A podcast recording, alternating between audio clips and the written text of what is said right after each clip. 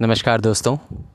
मैं वरुण कौशिक फिर से कोशिश कर रहा हूँ कुछ कहने की, अपनी आवाज़ में कुछ यहाँ पे रखने की।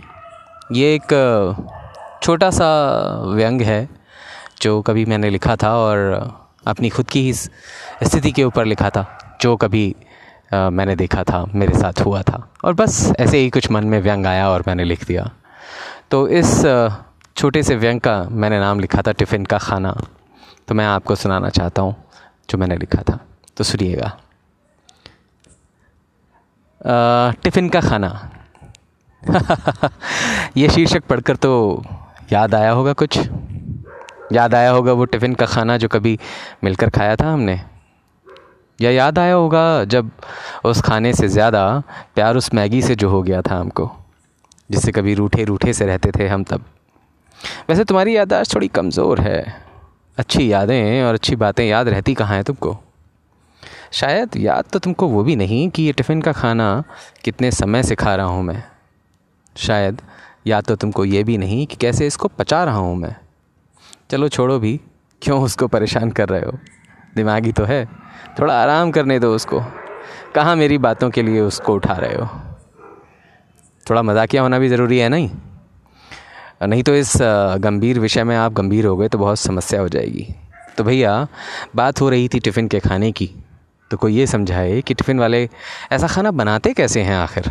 कैसे इतनी मेहनत लगाते हैं वो उस खाने को बनाने में जिसको खाकर मन प्रसन्न हो जाता है? कि चलो, कुछ खाया तो। वैसे खाना बनाना आता है हमें भी। कभी बनाया भी करते थे। ज़्यादातर तो अपने ही लिए बनाए हैं, और बनाए भी क्यों ना? आखिर ऐसे ज़िंदगी गुजारने का आदेश किसी डॉक्टर ने तो दिया नहीं था हमको।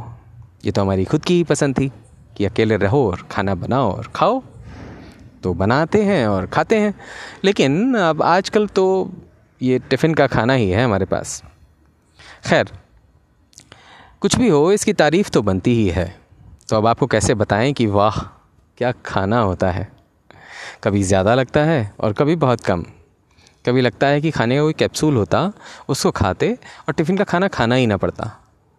कभी लगता है कि आज बावर्ची का सारा प्यार उसकी जो है, रोटियों में निकल आया है। वो भी क्या करे?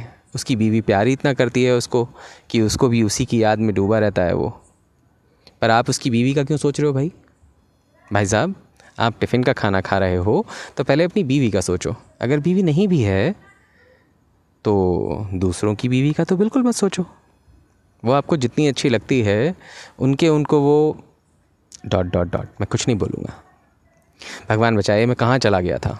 खैर तो भैया, अगर आपने टिफ़िन का खाना नहीं खाया तो मतलब आपके अपने जीवन में एक बहुत ही महत्वपूर्ण तजर्बा नहीं लिया।